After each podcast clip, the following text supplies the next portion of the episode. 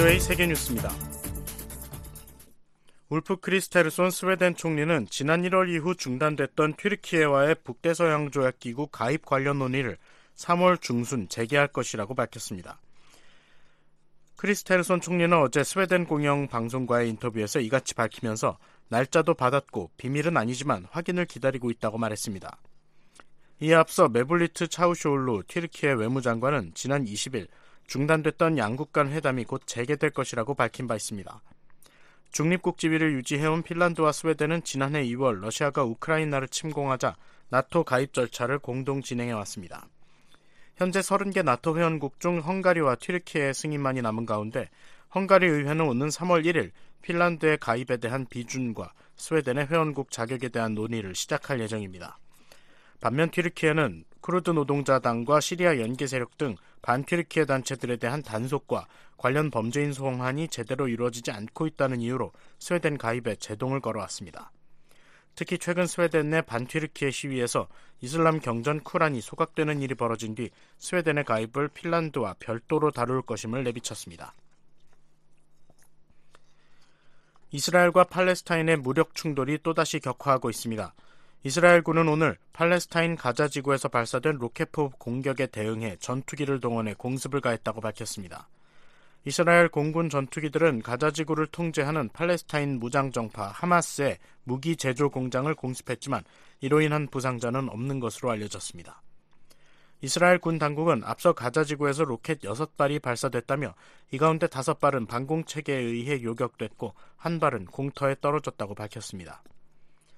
이와 관련해 팔레스타인 무장단체 지하드는 이번 로켓 공격이 자신들의 소행이라고 확인하지 않으면서도 이스라엘의 공격으로부터 스스로를 방어할 권리가 있다고 밝혔습니다.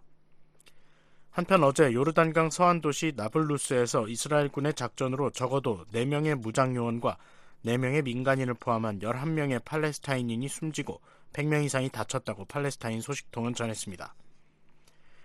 이런 가운데 토르 웬즈랜드 유엔 중동 특사는 상황을 완화하기 위해 모든 관련 당사자들과 계속 관여하고 있다면서 이미 불안정한 상황을 더욱 부추길 수 있는 조치를 자제할 것을 촉구한다고 밝혔습니다. 가자 지구는 이스라엘과 이집트에 접해 있는 팔레스타인 통치 구역으로 주민의 약 3분의 2가 팔레스타인입니다. 중앙아시아 국가 타지키스탄에서 오늘 새벽 규모 6.8의 지진이 발생했습니다. 중국 지진대는 이번 지진이 현지 시간 오전 8시 37분경 발생했으며 규모는 7.2, 진원의 깊이는 10km라고 밝혔습니다. 이 매체는 또 지진의 중앙지는 중국과의 국경에서 약 82km 떨어진 지역이라며 카슈가르와 아르툭스 등 중국 서부 신장 지역 일부에서 지진이 강하게 느껴졌다고 보도했습니다. 미 지질조사국은 이번 지진의 규모가 6.8이며 해당 지역은 인구가 매우 희박한 지역이라고 밝혔습니다. 지질조사국은 또 첫 지진의 진앙지부 인근에서 규모 4 이상의 여진이 6차례 이상 이어졌다고 전했습니다. 이번 지진은 타지키스탄의 산악 지역인 고르노 바다흐샨 자치구를 강타했으며 해당 지역의 사레주 호수가 지진의 영향을 받았을 경우 여러 국가에 걸쳐 있는 광대한 지역이 물에 잠길 수 있다고 로이터 통신은 보도했습니다. 이에 대해 타지키스탄 당국은 이번 지진으로 호수가 영향을 받은 흔적은 없다고 밝혔습니다. 조 바이든 미국 대통령이 미 러간 신 전략무기 감축 협정 뉴스타트 참여 중단을 선언한 블라디미르 푸틴 러시아 대통령의 결정을 비판했습니다. 바이든 대통령은 어제 미 ABC 방송과의 인터뷰에서 푸틴 대통령의 선언은 큰 실수라면서 책임감 없는 결정이었다고 말했습니다. 하지만 푸틴 대통령이 핵무기나 그와 비슷한 것을 사용할 생각을 하고 있다고 생각되진 않는다고 바이든 대통령은 밝혔습니다. 바이든 대통령은 또 뉴스타트 참여 중단이 러시아가 핵무기나 대륙간 탄도미사일 사용을 생각하고 있다는 걸 의미하는 증거는 없다고 밝혔습니다. 한편 푸틴 대통령은 오늘 우크라이나 침공 1주년을 하루 앞두고 열린 조국 수호자의 날 기념 연설에서 핵 전력 증강 방침을 밝혔습니다. 푸틴 대통령은 특히 올해 처음으로 다탄두 각계 목표 재진입 돌입체 탑재 대륙간 탄도 미사일인 사르마트를 실전 배치할 것이라면서 공중 발사 극초음속 미사일 체계의 대량 생산을 계속하고 해상 발사 미사일의 대량 공급도 시작할 것이라고 말했습니다. VOA 세계 뉴스 김시영입니다.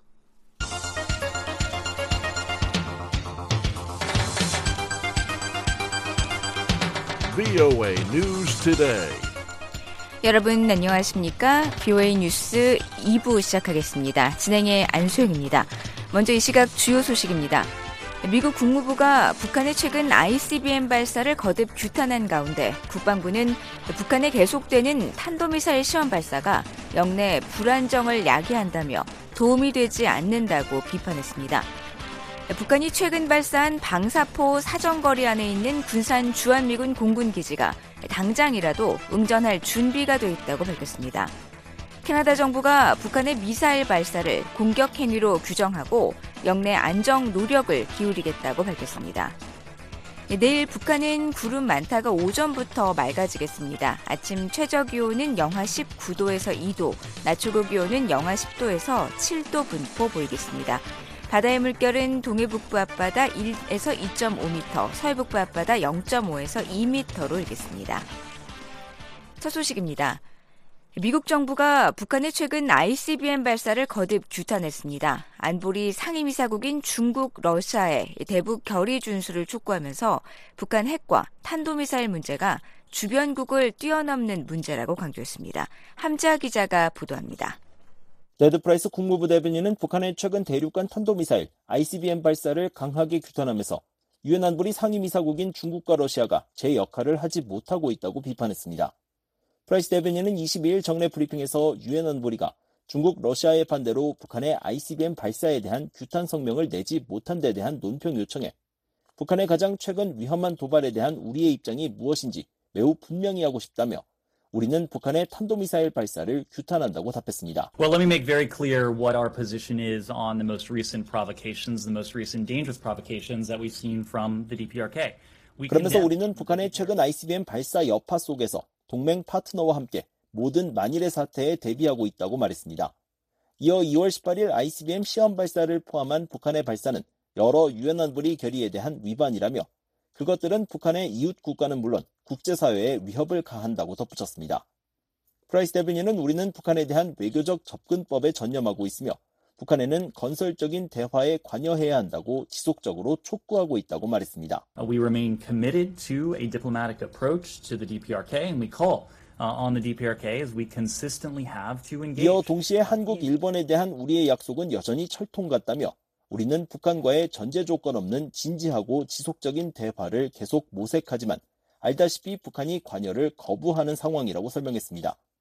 프라이스 대변인은 책임감 있게 행동하지 않는 다른 나라도 있다며 북한과 함께 중국, 러시아를 겨냥했습니다. Uh, there are other countries who are not acting responsibly. Of course, the DPRK would be at the top of that list, and you see uh, the provocations that they've undertaken in 프라이스 대변인은 days. 물론 북한은 그 목록의 맨 위에 있고 최근 그들이 감행한 도발도 볼 수 있다며 하지만 모든 나라 중에서 특별히 안보리 상임이사국은 안보리 스스로가 발의한 결의를 완전히 이행해야 할 특별한 책임이 있다고 지적했습니다. 이어 바로 이 나라들은 안보리 회의장에서 손을 들어 표결하고 각각의 결의를 통과시켰다면서 따라서 이 나라들은 결의안을 지키고 북한이 여러 유엔 안보리 결의를 노골적으로 위반한 데 대해 책임을 물어야 할 의무가 있다고 지적했습니다. 프라이스 대변인은 중국과 관여할 때 이런 내용은 정기적으로 논의되는 사안이라며 북한의 탄도미사일과 핵 프로그램은 미국과 우리 국민, 조약 동맹인 일본, 한국뿐 아니라 역내 전체의 평화와 안보에 위협이 된다고 말했습니다. In our engagement with the PRC, for example, uh, this is uh, a regular point of discussion. 이어 이는 중국이 보고자 하는 것도 장려하고자 하는 것도 아니다라며 우리는 러시아와 중국을 포함한 안보리 다섯 개 상임이사국 모두가 자신들이 통과시킨 결의안을 무시하지 않고 지키길 바란다고 덧붙였습니다. 한편 이날 정례 브리핑에는 베스 반 샤크 미 국무부 글로벌 형사사법 특사가 참석해 기자들의 질문을 받았습니다.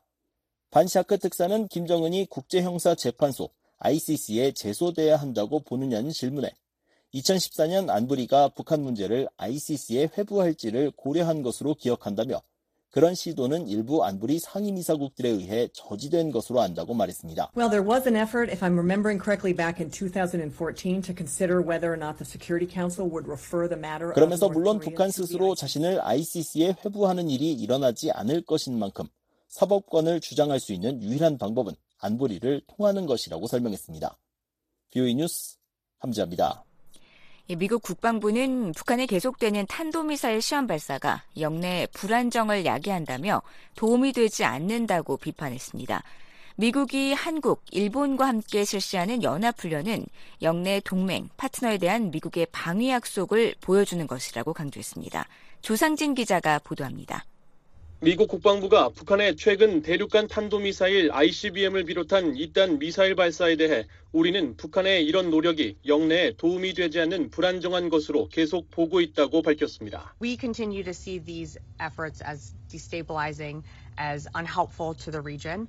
Um, 사브리나 싱 국방부 부대변인은 22일 정례 브리핑에서 북한의 최근 ICBM 역량에 대해 미국 국방부는 어떻게 평가하느냐는 질문에 이같이 답했습니다. 싱 부대변인은 그러나 최근 우리는 한국, 일본과 함께 3자 방위 훈련을 실시했다며 이는 영내 파트너와 동맹국에 대한 우리의 약속을 더욱 잘 보여준다고 강조했습니다. 그러면서 북한의 지속적인 탄도미사일 발사와 관련해 이것들은 이 지역에 도움이 되지 않으며 계속해서 불안정을 야기한다고 거듭 비판했습니다. 앞서 북한 관영 조선중앙통신은 한반도 시각으로 지난 19일 대륙간 탄도미사일인 화성 15형을 고각 발사했다고 밝혔습니다. 통신은 전날인 18일 오후 북한이 ICBM 운용부대인 제1 붉은기 영웅중대를 동원해 평양 국제비행장에서 화성 15형을 쐈다고 전하고 발사된 미사일은 최대 정점 고도 5,768.5km까지 상승해 989km를 4,015초 동안 비행하면서 동해 공해상의 목표 수역을 정확히 타격했다고 전했습니다. 북한은 또 이틀 뒤인 20일 오전 평안남도 숙천 일대에서 동해상으로 초대형 방사포 두 발을 발사했으며 북한 관영 조선중앙통신은 이날 방사포 발사를 확인하면서 이번 시험 발사가 미한 연합훈련에 대한 대응이라고 주장한 바 있습니다. 한편 싱 부대변인은 브리핑에서 이날 북한의 핵 위협에 대응한 미한 확장 억제 운용 연습이 실시됐다고 확인했습니다. Yes, so as you mentioned, the United States and the Republic of Korea conducted the eighth rock deterrent, U.S. rock deterrent 싱 부대변인은 미한 양국은 오늘 제8차 미한 확장 억제 운용 연습을 실시했다며 추후 자세한 정보를 공유할 계획이라고 밝혔습니다. 앞서 한국 국방부는 22일 보도자료를 통해 이날 미한 군 당국이 미국 워싱턴 국방부 청사에서 북한의 핵 공격을 상정한 확장 억제 운용 연습을 실시한다고 전했습니다. 미국에서 시타르트 모한다스 국방부 동아시아 부차관보와 리처드 존슨 핵 대량 살상 무기 대응 부차관보가 한국에서는 허택은 국방부 국방정책실장 등이 참석한다는 설명입니다. 미한 확장 억제 수단 운용 연습은 한반도에서 북핵 위기 발생 상황을 대비해 미한 양국의 대응 개념과 절차를 발전시키기 위해 양국 국방부가 공동으로 주관하는 토론식 연습입니다. BOA 뉴스 조상진입니다. 북한이 최근 발사한 방사포 사정거리 안에 있는 군산 주한미군 공군기지가 당장이라도 응전할 준비가 돼 있다고 밝혔습니다. 다양한 상황이 발생하는 실제 전투처럼 훈련하고 있다고 강조했습니다. 박동정 기자가 보도합니다. 한국의 군산 미 공군기지 주둔 제8 전투 비행단은 요청이 있을 때마다 우리 동맹의 이익을 방어할 준비가 돼 있으며 오늘 밤이라도 쌓을 수 있는 파이투나인 태세를 유지하고 있다고 밝혔습니다. 제8 전투 비행단 공보실은 22일 군산 공군기지를 겨냥한 북한의 미사일 공격에 대응할 준비가 돼 있냐는 VOE의 서면 질의에 미국은 동맹 파트너들과 긴밀히 협력해 북한의 도발적 행동을 제한하고자 한다며 이같이 답했습니다. 그러면서 우리는 언제 어디서나 전제 조건 없이 비핵화 논의를 진행하려는 미국 정부의 노력을 전적으로 뒷받침하지만 방어에도 집중해야 한다고 강조했습니다. 또한 제8전투 비행단은 위기 시 한국을 방어하고 동맹에 대한 모든 공격을 저지하는 데 필요한 공군력을 운영하는 데 중요한 역할을 한다고 말했습니다. 이어 우리는 매일 한반도에서 동맹인 한국과 협력해 파이투나이테세라는 핵심 임무를 완수한다고 덧붙였습니다. 북한의 핵미사일 위협에 대비해 어떤 훈련에 중점을 두고 있냐는 질문에 정책상 훈련의 세부 사항을 언급하지 않겠다면서 그보다는 훈련을 군사준비태세, 숙련도, 신뢰와 믿음을 유지하기 위한 필수 요소로 본다는 점을 다시 한번 강조한다고 밝혔습니다. 아울러 다양한 상황에서 실행되는 어렵고 복잡하며 현실적인 시나리오가 요구되는 실전처럼 훈련한다고 설명했습니다.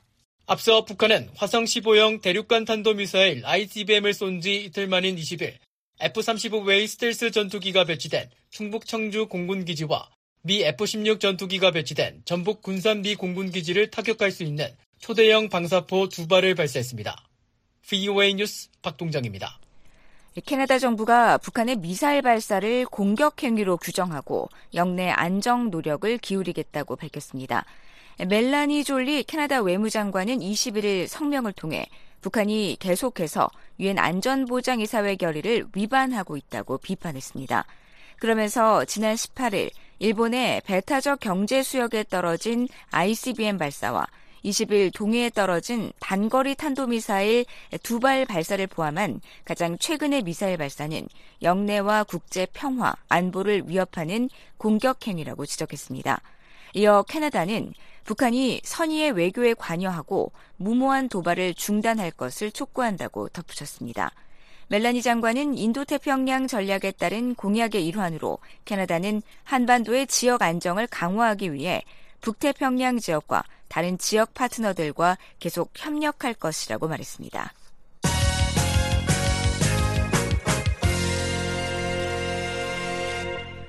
북한은 이미 대륙간 탄도미사일급 대기권 재진입 기술과 사전 연료 주입 체계를 모두 갖췄다고 독일 ST 에널리티스의 마커스 실러 대표가 평가했습니다.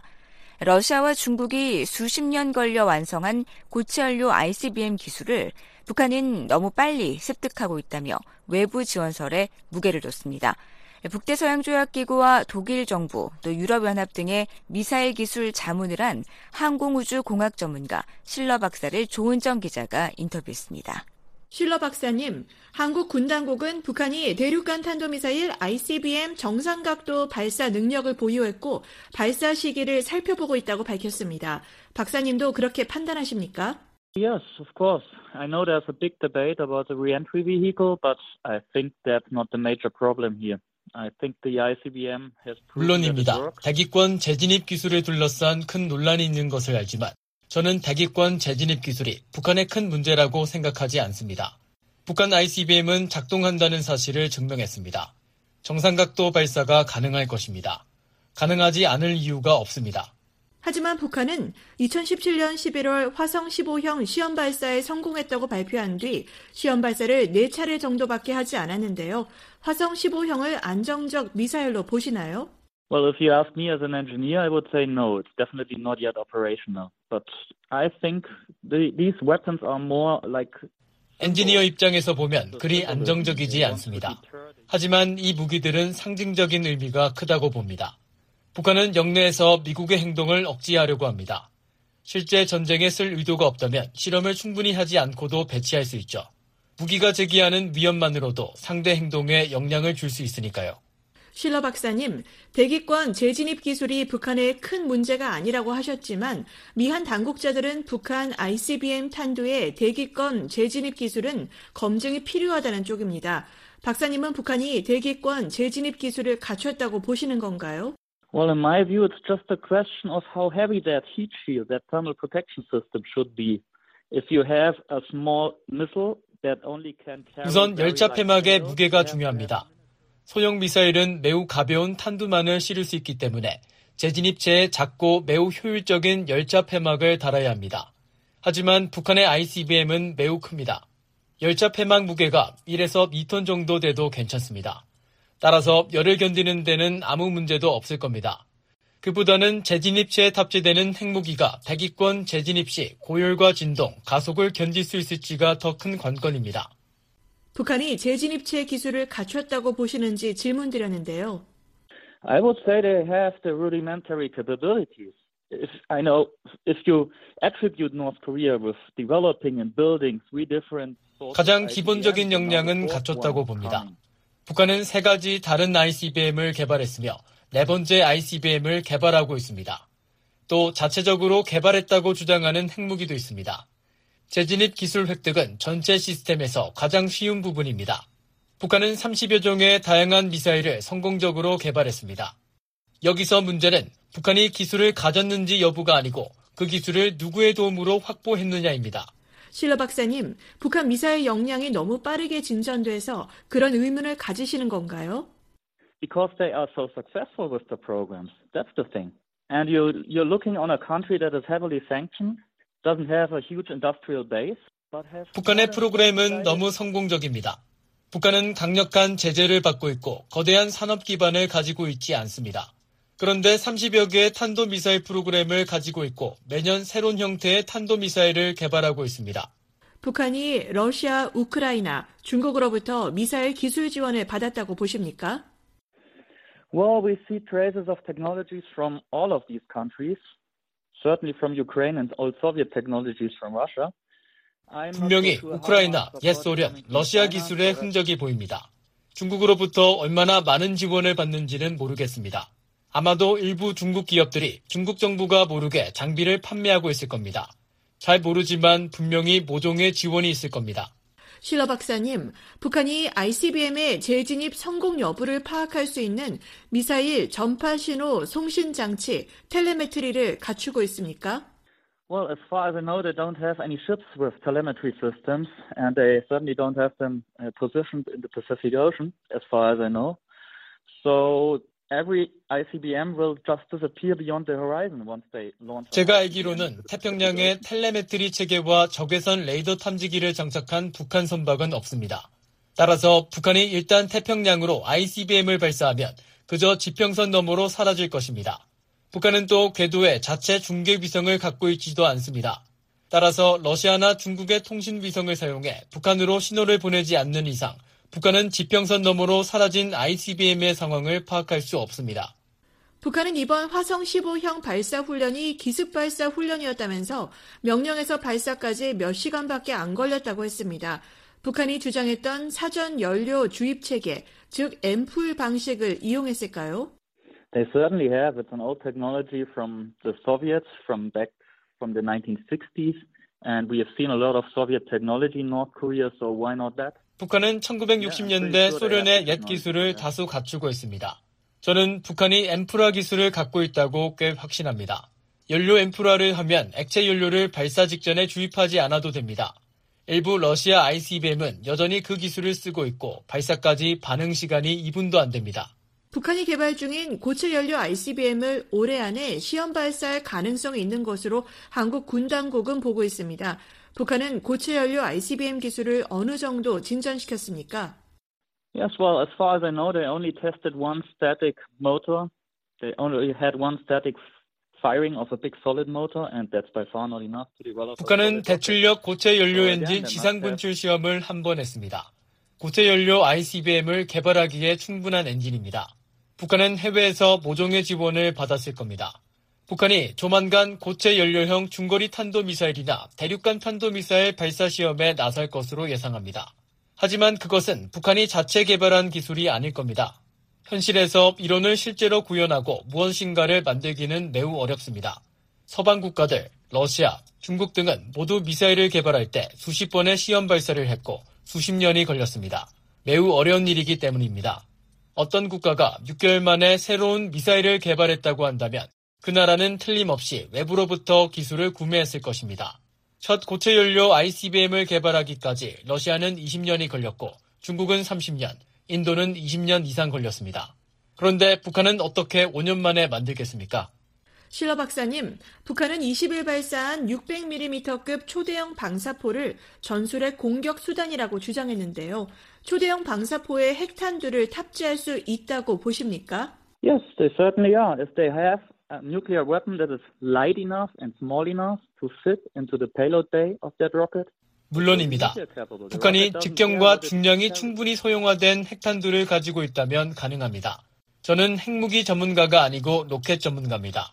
소형화만 됐다면 충분히 가능하다고 봅니다. 마커스 실러 박사로부터 북한의 미사일 역량과 외부 지원 의혹에 대해 들어봤습니다. 내일은 반벤디펜 전 국무부 국제안보비확산 담당 수석 부차관보와의 인터뷰 보내드리겠습니다. 조은정 기자였습니다. 동맹국들이 북한을 억제하는 데 필요한 무기를 신속히 확보할 수 있도록 미국이 조처해야 한다고 하원 외교위원장이 밝혔습니다. 영내 공동 이익을 보호하기 위한 미한일 3국 협력의 중요성도 강조했습니다. 이조은 기자입니다. 공화당 소속의 마이클 맥카울 하원 외교위원장은 이번 주말 일본의 배타적 경제 수역에 낙하한 것을 포함해 북한의 미사일 발사는 일본과 한국뿐 아니라 더 넓은 지역에 대한 위협임을 보여준다고 말했습니다. 메카울 위원장은 21일 북한의 이딴 미사일 발사에 대한 VOA의 논평 요청에 서면 답변을 통해 이같이 밝혔습니다. 그러면서 바이든 행정부는 동맹국가 파트너들이 북한을 억제하는 데 필요한 무기 체계를 신속하게 확보할 수 있도록 행동할 필요가 있다고 제안했습니다. 메칼 위원장은 북한의 미사일 도발 등 이런 공격성에 대응하고 억제할 결의가 부족하면 적국들이 제멋대로 더 도발적이고 위험한 행동을 하도록 자극할 뿐이라고 주장했습니다. 이어 우리는 공동의 이익을 보호하고 영내 우리의 안보 협정을 지킬 수 있도록 일본, 한국과 계속해서 삼국 협력을 해야 한다고도 밝혔습니다. 앞서 북한은 지난 18일 대륙간 탄도미사일 화성 15형을 비롯해 장단거리 탄도미사일을 발사했습니다. 이와 관련해 공화당의 마이크 로저스 하원 군사위원장은 20일 VOA에 북한의 이번 ICBM 발사는 김정은이 미국 본토를 사정권에 등 핵무기를 늘리는 불안정한 독재자임을 매우 분명하게 상기시킨다며 내년 예산에 미 본토 미사일 방어 자산에 필요한 지원을 충분히 포함해야 한다고 주장했습니다. 특히 우리는 북한의 위협을 앞지르기 위해 미사일 방어망 개발을 가속해야 한다면서 차세대 요격 미사일 도입에 속도를 내 지상에 더 많은 요격 미사일을 배치하고 우주 기반 미사일 방어망 구축을 고려해야 한다고 밝혔습니다.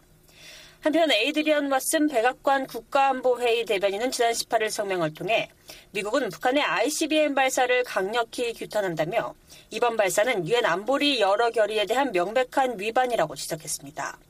또한 국가안보팀은 동맹 파트너와 긴밀히 조율하고 있다며 미국은 미국 본토와 동맹인 한국, 일본의 안전을 보장하기 위해 필요한 모든 조치를 할 것이라고 강조했습니다. 다음 달인 19일 미국과 한국은 북한의 이번 ICBM 도발에 대응해 한반도 상공에서 전략 폭격기인 B-1B 랜서 등 미국의 전략 자산을 동원한 연합 공중훈련을 펼쳤습니다. 이어 20일 미국, 한국, 일본은 한반도 인근 공해상에서 미사일 방어 훈련을 실시했습니다. VOA 뉴스 이존입니다. 미국 공화당 하원 의원들이 상무부 차관에게 수출 통제법의 완전한 시행을 촉구하는 공개 서한을 보냈습니다. 중국이 북한 등 테러 지원국들과 교역을 지속하고 있다고 우려했습니다. 박동정 기자입니다. 공화당의 마이클 맥카울 하원 외교위원장과 마이클 롤러 하원 의원은 최근 앨런 에스테베즈 상무부 산업안보 담당 차관에게 보낸 서한에서 테러 지원국들과 중국의 경제 무역 관계가 미국의 국가안보와 외교정책 이익을 훼손하고 있어 우려된다고 밝혔습니다. 중국이 북한, 이란 등 테러 지원국들과 교역을 지속하고 있으며 중국과 관련해 미국의 수출 통제법을 충실히 집행해야 한다는 지적입니다.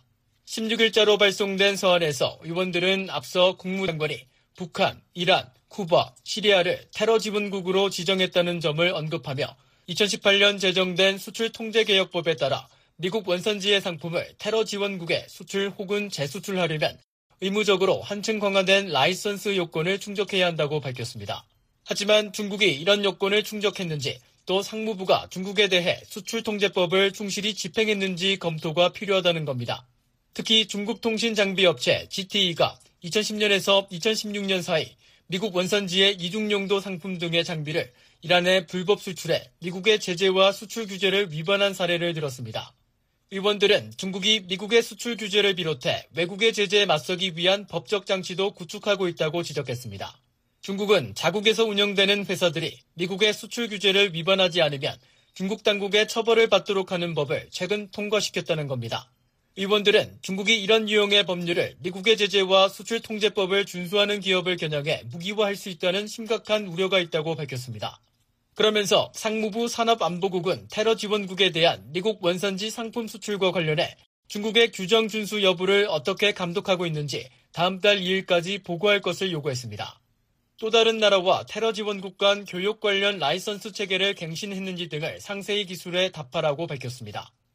VOA 뉴스 박동정입니다. 선박간 환적 등 불법 경로를 통해 북한에 유류가 계속 유입되고 있는데도 유엔의 공식 기록은 이를 전혀 반영하지 못하고 있다는 비판이 제기되고 있습니다. 특히 중국이 제출하는 아스팔트와 윤활유 공급량만 상한선을 준수하는 정제유 규모로 보고해 기록을 남기지 않는 유류 밀 반입엔 면죄부를 줬다는 지적이 나옵니다. 함자 기자가 보도합니다.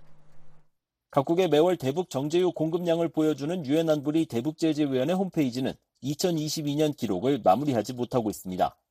북한에 유류를 수출하는 유일한 국가인 중국이 작년 12월 정제유 공급량을 보고하지 않아 공급량표가 작년 11월 상황에 머물고 있기 때문입니다. 유엔 안보리는 지난 2017년 결의 2397호를 통해 북한의 정제유 수입 한도를 연간 50만 배럴로 제한하고 북한의 정제유를 공급한 나라들의 매월 30일까지 전달 공급량을 보고하도록 했습니다. 중국은 1월 31일까지 12월 공급량 보고를 이미 마쳤어야 했다는 의미입니다.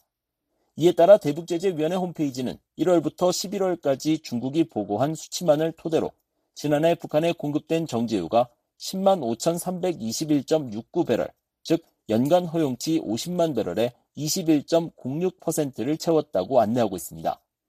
중국이 작년 12월 유류 공급량을 보고하지 않았지만 사실 이 수치를 추산하는 건 어렵지 않습니다. 최근 몇 년간 중국은 비연료성 유류, 즉 아스팔트 재료인 석유 역청과 윤활유 등의 수출량을 합산한 수치를 대북 정제유 공급량 총량이라며 안부리에 보고했는데 이들 제품의 작년 12월 수출량은 중국 해관 총서 자료에서 확인할 수 있기 때문입니다. 앞서 비오이는 중국이 안부리에 보고한 대북 정제유 공급량과 중국 해관 총서 자료를 비교해 중국이 매월 석유 역청과 윤활유, 석유 젤리, 바셀린 등 비연료 유류 제품의 합산치를 톤 단위로 제출한 사실을 확인한 바 있습니다. 중국이 북한에 수출한 석유 역청과 바셀린 등을 합친 수치가 안부리의 정제유 공급량이라며 보고된 숫자와 정확히 일치했던 것입니다. 이는 중국이 보고한 정제유 공급량에 휘발유와 경유, 등유 등 일반적인 연료용 유류 제품은 전혀 포함되지 않았다는 의미이기도 합니다. 해관 총서에 따르면 중국은 지난해 12월 윤활유 151.02톤과 윤활유용 기유 17.82톤, 석유 역청 382.2톤 등 총 551.04톤에 달하는 유류 관련 제품을 북한에 수출했습니다. 또 대북제재위원회는 지난 수개월간 중국이 톤 단위로 보고한 수치에 8.3299의 환산율을 적용해 톤을 배럴로 바꿨는데 동일한 환산율을 대입하면 중국의 12월 유류 보급은 551.04톤은 4,590.1배럴입니다. 이를 1월에서 11월 수치와 더하면 지난 한 해 중국이 북한에 제공한 유류의 총량은 10만 9,911.79배럴, 즉 북한에 허용된 정제유 연간 허용치 50만 배럴의 약 21.98% 수준이라는 결과가 나옵니다. 언뜻 보면 지난해 연간 허용치를 크게 밑도는 유류를 북한에 공급한 것으로 판단할 수 있지만 여기엔 몇 가지 문제가 있습니다. 가장 큰 문제는 22%라는 공식 수치에 연료성 유류가 전혀 없다는 점입니다.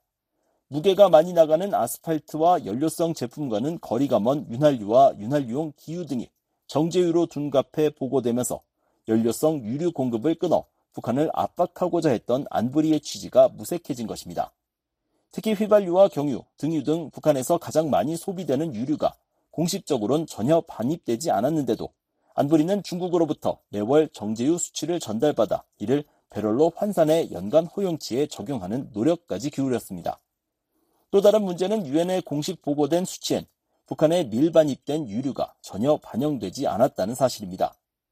유엔 안보리 대북제재위원회 전문가 패널은 지난해 10월 공개한 중간 보고서에서 작년 1월부터 4월 사이 북한 유조선 16척이 27차례에 걸쳐 약 45만 8,898배럴에 해당하는 정제유를 남포시설로 반입했다고 밝혔습니다.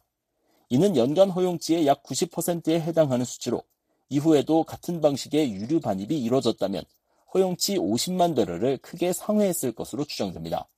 특히 BOE는 지난해 위성사진을 통해 북한 남포의 유류 항구에 정박하거나 북한 서해에서 접선하는 유조선 여러 척을 포착했는데 이 역시 북한이 중국 등으로부터 유류를 반입하고 있는 정황으로 해석됐습니다. 북한 경제 전문가인 윌리엄 브라운 미 메릴랜드대 교수는 22일 BOA와의 전화 통화에서 중국 정부가 밀수 방식으로 북한에 반입되는 정제유에 대한 단속을 소홀히 하고 있다고 지적했습니다. It's a problem for China too because Chinese data for tax collection or whatever, you know, 특히 이는 중국 세관 당국에도 문제라며 얼마나 많은 석유를 생산하고 이중 얼마나 북한으로 흘러 들어가는지 모른다는 것이기 때문이라고 설명했습니다. 그러면서 중국의 세관 기록 체계에 큰 구멍이 있는데 그 구멍은 바로 북한이라고 지적했습니다. 브라운 교수는 중국이 수년 전부터 북한에 무상으로 제공하는 원유의 양도 공개하지 않고 있다며 밀 수출되는 정제유와 별도로 송유관을 통해 이뤄지는 중국의 대북 원유 공급도 국제사회가 주목해야 할 사안이라고 지적했습니다. 비오이 뉴스 함지합니다. 서울에서 유엔 북한인권조사위원회 COI 설립 10주년을 기념하는 북한 인권 포럼이 이틀간 열렸습니다. 참석자들은 북한의 반발과 폐쇄적 태도에도 불구하고 다양한 방법으로 인권 침해 사례들을 최대한 수집 기록해 가해자 책임 규명에 쓰일 수 있도록 해야 한다고 말했습니다. 서울에서 김환용 기자가 보도합니다. 유엔 북한인권조사위원회 COI 설립 10주년을 맞아 23일 서울 주재 캐나다 대사관에서 국제민주연구소 주최로 북한인권 포럼 이틀째 행사가 진행됐습니다. 패널로 참석한 제임스 희난 서울 유엔인권사무소 소장은 COI 설립은 북한에서 만성적으로 자행됐지만 국제사회가 도외시한 인권 침해 상황을 다룰 수 있는 계기가 된 기념비적 사건이었다고 평가했습니다. COI는 북한의 인권 문제를 조사하기 위해 사상 처음 출범한 유엔 차원의 공식 기구로 2013년 3월 유엔 인권이사회에서 47개 인권 이사국의 만장일치로 채택된 결의안에 따라 만들어졌습니다. 희난 소장은 2014년 COI 보고서가 유엔 인권 최고대표 사무소, 즉 OHCHR에 권고한 사항 중 첫 번째가 완전한 책임 규명 노력과 함께 인권 모니터링과 기록 작업 그리고 보고였다며 북한의 반발과 폐쇄적인 태도 속에서 OHCHR이 다양하고 혁신적인 방법으로 인권 침해 정보를 수집하고 있다고 밝혔습니다. 서울 유엔 인권사무소는 COI 보고서 권고에 따라 OHCHR이 지난 2015년 6월 서울에 설치한 북한 인권 조사를 위한 현장 조직입니다. 희난 소장은 신종 코로나 바이러스 감염증 사태에 따른 북한 당국의 국경 봉쇄 조치로 한국으로의 탈북민 유입이 줄어들었지만 신종 코로나 이전에 수집한 정보는 강제노동과 구금, 여성 권리 등 문제를 포함해 인권 침해 결론을 낼 만큼 충분하다며 이들 정보는 국제 기준에 따른 안전한 중앙 저장소에 보관돼 있다고 말했습니다. 또 이 저장소는 과거부터 지금까지 자행된 북한의 공공과 민간 부문의 인권 침해에 대한 포괄적 기록들을 매년 확장하고 있고 관련 민간 기관이나 단체들과 협력해 내년 말까지 저장소 정보양을 3배 늘리는 것을 목표로 하고 있다고 강조했습니다. 희난 소장은 또 OHCHR에서 수집한 인권 침해 정보는 유엔 인권이사회에 보고되는 자료에 반영된다며 강제 실종에 대한 보고서가 다음 달에 강제 노동에 대한 보고서는 올해 중에 발표될 예정이라고 밝혔습니다. 포럼에 참석한 한국의 민간단체인 북한인권시민연합 요한나 호산약 부국장은 북한인권 상황이 크게 진전되지 않았다고 해서 활동 방향이 바뀌어선 안 된다며 COI 권고사항을 이행하는 데 자원을 집중해야 한다고 말했습니다.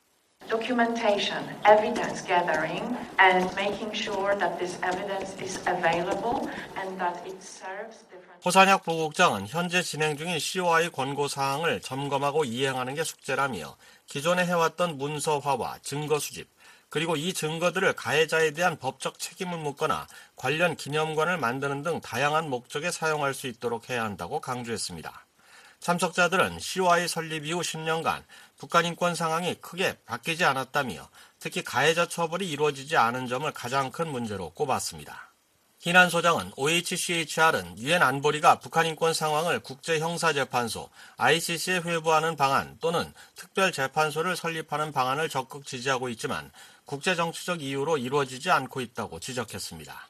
희난 소장은 유엔 회원국들이 자국법으로 역외 사건을 처리하는 이른바 역외 적용 방식에 대해 광범위하게 탐구하고 있다며 한국은 북한에서 인권 침해를 저지른 가해자에 대한 기소 가능성을 보여주고 있다고 말했습니다. Jurisdiction within the ROK is a very important one.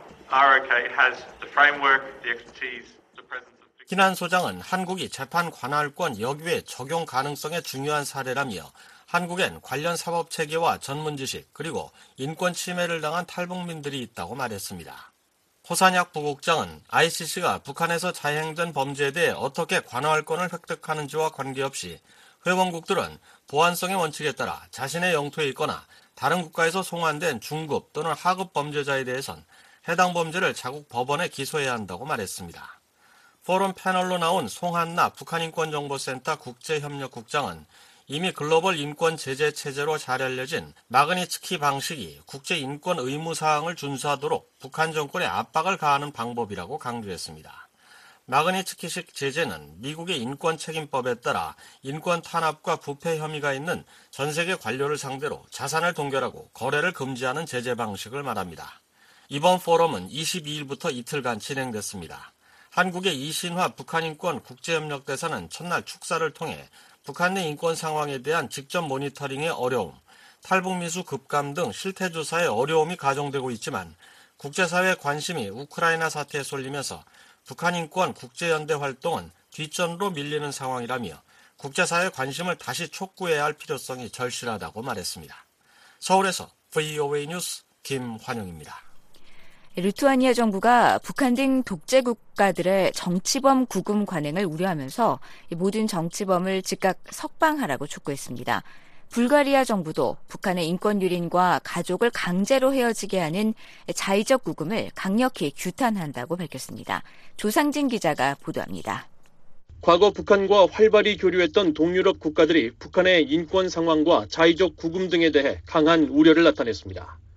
발트 3국 중 하나로 북한과 수교를 맺고 있는 리투아니아 정부는 22일 최근 리투아니아 외무부가 북한에 억류된 한국인의 석방을 촉구하는 캠페인에 동참하게 된 계기가 무엇이냐는 VOA의 서면 질의에 리투아니아는 모든 정치범의 운명에 관심을 갖고 있고 이들의 즉각적인 석방을 촉구하고 있다면서 북한과 이란, 벨라루스 같은 독재 국가들의 상황은 특히 우려스럽다고 답했습니다. 그러면서 리투아니아는 정치범과 인권 옹호자들의 대의를 지지하기 때문에 미국 국무부가 시작한 캠페인을 지원하기로 했다고 밝혔습니다. 앞서 미국 국무부는 지난달 정당한 이유 없이라는 캠페인을 통해 전 세계 정치범 16명의 석방을 촉구했으며 여기에는 북한에서 2015년 간첩 혐의로 구금돼 무기 노동 교화형을 선고받은 한국인 목사 김국기 씨도 포함됐습니다. 국무부 민주주의 인권 노동국도 이달 초 사회 연결망 서비스를 통해 김 목사의 석방을 촉구하는 문구와 사진을 게재하며 이 같은 캠페인을 알렸습니다. 리투아니아 외무부는 지난 7일 사회 연결망 서비스에 김 목사의 석방을 촉구하는 국무부의 캠페인을 소개하면서 우리는 김국기 목사와 연대하며 정치적 목적의 기소에 맞서 인권을 수호하려는 국제적인 노력을 지지한다고 밝힌 바 있습니다. 리투아니아 외무부는 또 북한이 한국인을 비롯한 외국인을 자의적으로 구금하고 자국민의 인권을 심각하게 탄압하고 있는 상황에 대해 지적하면서 리투아니아가 북한 인권 상황에 대한 국제사회의 규탄 입장에 앞장서 왔다는 사실을 강조했습니다. 유엔 인권이사회가 지난해 표결 없이 채택한 북한 인권 결의안은 북한에서 오랫동안 지속되고 있는 조직적이고 광범위하며 심각한 인권 침해를 가장 강력한 용어로 규탄했으며 조직적인 납치와 송환 거부 그리고 외국인을 포함한 국가 정책에 따른 대규모 강제 실종 등이 여기에 포함된다는 설명입니다. 그러면서 리투아니아는 이 전 세계적인 합의의 일원으로 참여했다고 강조했습니다. 리투아니아 외무부는 또 리투아니아는 유엔 인권이사회의 일원으로서 모든 정치범과 인권 옹호자의 석방과 법적 구제를 계속 옹호할 것이라면서 이와 관련해 인권이사회가 북한과 같은 특정 국가 상황에 초점을 맞추도록 할 것이지만 북한에만 국한되지는 않을 것이라고 강조했습니다. 에스토니아, 라트비아와 함께 유럽 동북부 발트에 연한 발트 3국 중 하나인 리투아니아는 구소련에서 독립하기 이전부터 북한과 가까운 관계를 맺어왔으며 1991년 9월 공식 수교한 뒤 지금까지 외교 관계를 이어오고 있습니다. 그러나 리투아니아는 최근 다른 발트해 국가들과 함께 북한의 핵과 미사일 발사 등 도발 행위에 대해 규탄의 목소리를 높여왔으며 인권 상황 지적에도 앞장서고 있습니다.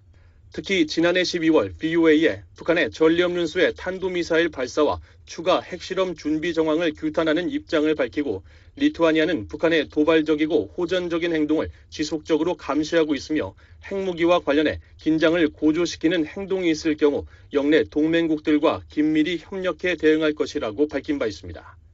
아울러 국제 평화와 안보를 위협하고 국제 비확산 체제를 약화시키는 북한의 도발을 규탄하면서 국제사회에 단합된 대응을 지지하고 한반도 비핵화를 지지한다는 입장을 밝혔었습니다.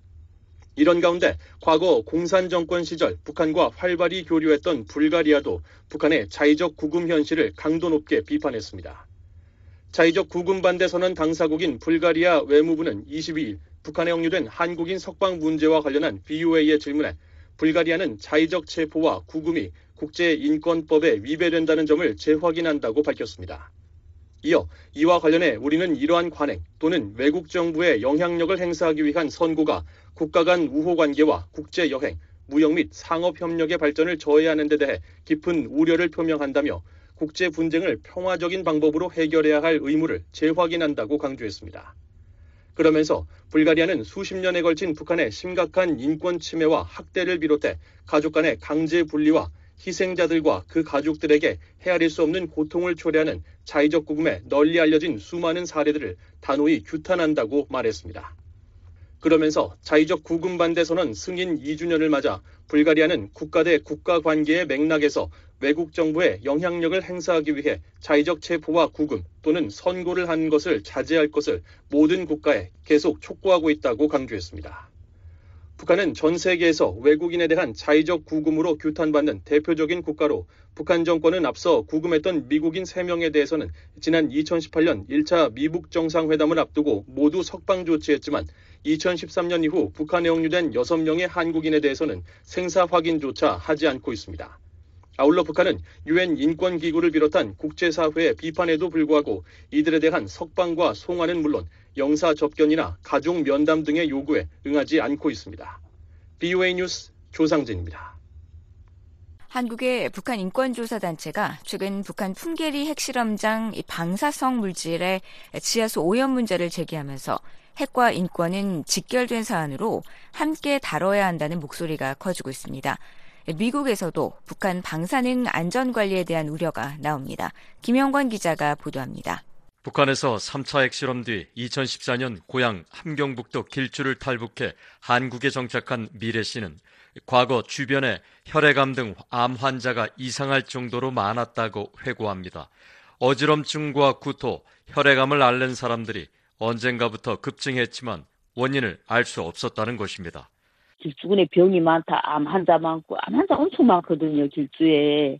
그래, 그런 말은, 뭐지, 길주에, 길주에 이게 무슨, 기피뼈에도나, 무색이도나, 이게 무슨 물에 무슨 문제 있거나 하면서도 그핵 실험은 생각도 안 했거든요.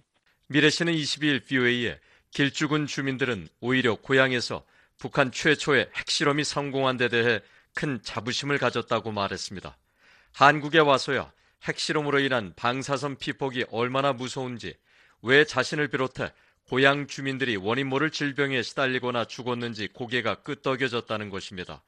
역시 길주 출신으로 한국에서 한의원을 운영하는 한봉희 씨는 고향 출신 한의사라며 찾아오는 길주 출신 탈북민들을 진료하면서 특이한 점들이 너무 많아 놀랐다고 말합니다. 일, 반 통증 환자들하고 많이 다른 게 다리가 이게 막 뼈까지 아픈 이런 콕콕 쑤시는 이런 통증인데 그게 이제 엑스레이나 뭐, 뭐 검사를 해도 무슨 어디가 어떻게 뭐 나타나진 않는 거예요. 기질적으로 무슨 문제가 있는 것도 아니고 무슨 혈액 검사해도 무슨 다 정상이라고 나오고 그리고 병원에 가면 다 정상적으로 나오는 거예요. 아프다고 호소해도 거기서 진통제밖에 없고 2001년 한국에 입국해 북한의 핵실험을 겪지 않은 한 씨는 너무 이례적인 상황 때문에 환자들을 데리고 방사선 피폭 검사까지 받았다고 말했습니다. 탈북민들 가운데 여러 사람이 염색체 변이 등 피폭 의심 결과가 나왔지만 한국 정부가 추가 조사 외에 적극적인 관심을 두지 않았다는 게 한 씨의 설명입니다. 이 문제를 지난 2016년 처음으로 제기한 한국 샌드 연구소의 최경희 대표는 총 45명을 검사해 최소 10명이 기준보다 훨씬 심각한 피폭 결과가 나왔지만 정부가 해석의 여지도 없어 묻었다고 주장했습니다. 한국통일부는 지난 2017년과 18년에 핵실험장 인근 출신 탈북민 총 40명을 대상으로 피폭 검사를 해 9명에게서 이상 수치가 나왔지만 핵실험 영향으로 단정할 순 없다고 밝힌 바 있습니다. 탈북민 최초로 일본 도쿄대학교에서 박사 학위를 받은 최 대표는 여러 정황을 볼 때 북한 핵실험장 주변 주민들의 피폭 가능성이 높다며 이것이 현재 진행형이란 게 심각한 문제라고 말했습니다. 가장 이제 이렇게 심각하게 보는 거는 북한 내부에서 지금 현재 진행형임에도 불구하고 우리의 노력이 부족해서 그 진행형을 확인하지 못한다는 거죠. 과학적인 정확한 숫자는 아니더라도 어느 정도 이제 파악은 할 수 있거든요. 그런 노력도 다 안 했다는 거죠. 한국의 인권조사단체인 전환기청이 워킹그룹은 지난 21일 이 문제의 심각성을 조사한 보고서를 발표했습니다. 핵심은 북한의 핵실험이 김정은 정권이 주장하는 것처럼 안전하지 않다는 것입니다. 이 단체는 조사 결과 풍계리 핵실험장 인근 지역 주민 수십만 명이 방사성 물질 유출과 물을 통한 확산으로 건강 위험에 처해 있다고 밝혔습니다. 특히 방사능에 오염된 농수산물과 송이버섯 등 특산물이 주변국으로 밀수 유통되면서 한국과 중국, 일본 등 인접국 국민도 위험에 노출될 수 있다고 경고했습니다. 한국식품의약품안전처는 지난 2015년 중국에서 밀반입된 북한산 능이버섯에서 기준의 9배가 넘는 방사성 물질이 검출됐다고 밝힌 바 있습니다. 전화기 성의 워킹그룹의 이영환 대표는 이 문제가 주민의 생명권과 직결된 시급한 문제라고 말했습니다. 이제 시간을 다투는 문제죠, 사실은. 어, 나중으로 미룰 수 있는 문제가 아닌 게 진짜 이거라는 생각이 들었었습니다. 북한이 정말 그 주민들을, 북한의 그 인민들이 위하는 정부라고 하면은 이 문제 덮어놓을 수 없다. 국제사회에서도 북한 핵실험장의 안전관리와 식수오염을 우려하는 목소리가 계속되어 왔습니다. 데이비드 올브라이트 미국 과학국제안보연구소 소장은 20일 VOA와의 전화통화에서 북한의 안전관리 문제를 지적했습니다. 올브라이트 소장은 영변 핵시설과 풍계리 핵실험장 시설 등을 보면 안전 기준이 매우 미흡하다는 것을 알 수 있다고 말했습니다.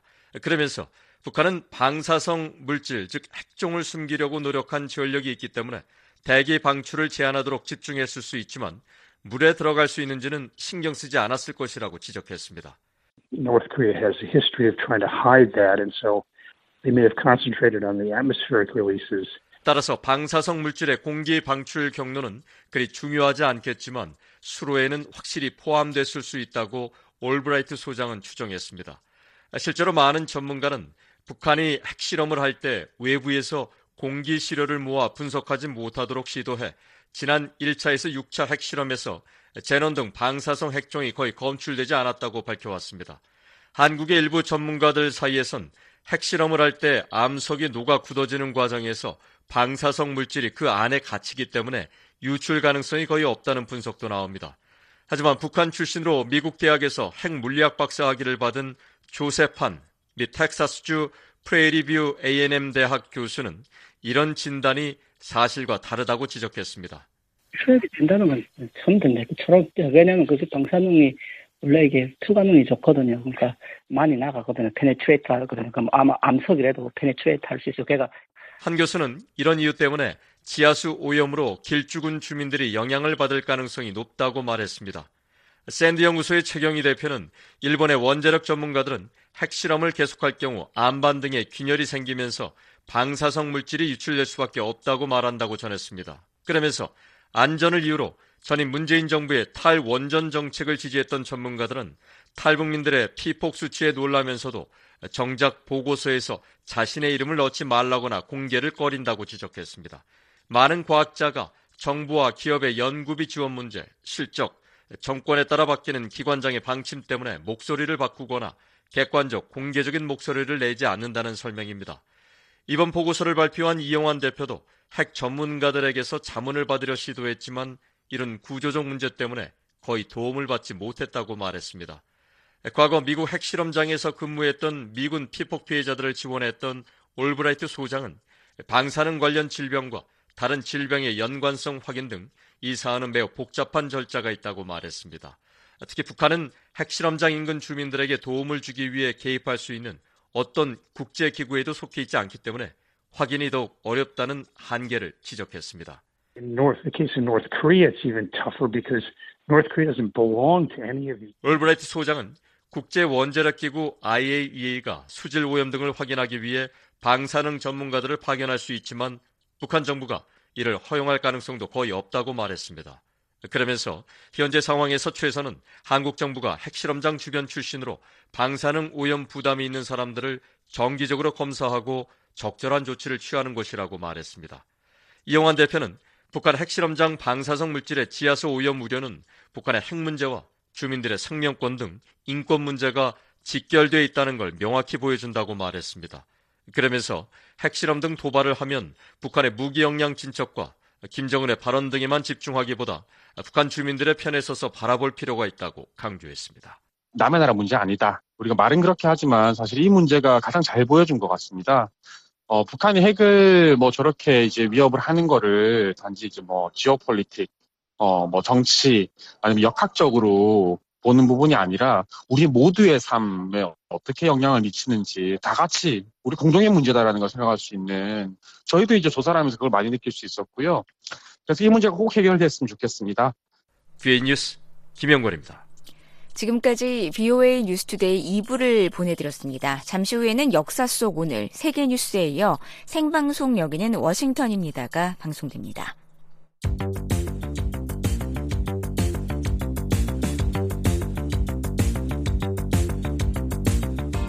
역사 속 오늘 1848년 2월 23일 미국의 제6대 대통령 존 퀸시 아담스가 81세의 나이로 사망합니다. 미국의 두 번째 대통령인 아버지 존 아담스 대통령에 이어 미국의 제6대 대통령에 오른 존 퀸시 아담스 대통령은 1825년부터 1829년 대통령직을 수행했습니다. 1828년 대통령 선거에서 앤드류 잭슨에게 패한 뒤 20년간 1848년 2월 23일 사망할 때까지 하원 의원으로 활동했습니다. 1824년 선거에서 앤드류 잭슨을 이기고 대통령이 됐지만 재선에 도전한 1828년 선거에서는 잭슨에게 패했습니다. 그리고 존 퀸시 아담스는 잭슨의 취임식 전날 백악관을 떠나 잭슨의 취임식에 참석하지 않았습니다. 사망하기 이틀 전 1848년 2월 21일 하원에서 뇌출혈로 쓰러진 후 이틀 후인 2월 23일 세상을 떠난 것입니다. 그리고 그의 부모님이 묻힌 메사추세츠주 퍼스트 패리시 교회에 안장됐습니다. 미국 역사상 첫 번째 부자 대통령으로 기록된 존 퀸시 아담스는 자신이 옳다고 생각한 신념을 위해 목숨을 다하는 날까지 싸운 대통령으로 기억되고 있습니다.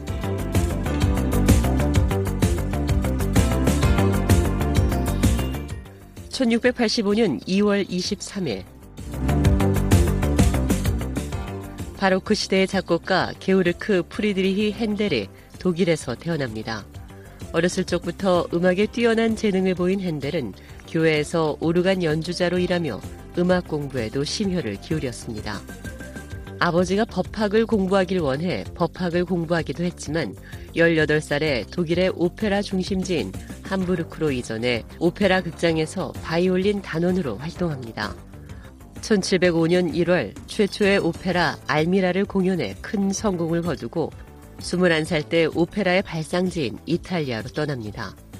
이탈리아를 시작으로 유럽 여러 나라로 다니며 다수의 오페라와 오라토리오 음악을 작곡했습니다. 이후 오페라보다 오라토리오에 더 관심을 갖게 된 핸델은 1741년 오라토리오 메시아를 작곡해 많은 사람들로부터 찬사를 받게 됩니다. 메시아는 모두 3부에 56곡으로 되어 있습니다. 핸델은 메시아를 3, 4주 만에 완성했습니다. 독일에서 태어났지만 1726년 영국으로 귀화한 핸델은 웨스트민스터 사원 시인의 코너에 안치됐습니다. 요한 세바스찬 바흐와 함께 바로크 시대의 대표 음악가로 꼽히는 핸델. 그는 오늘날까지 음악의 어머니로 불리며 많은 존경을 받고 있습니다.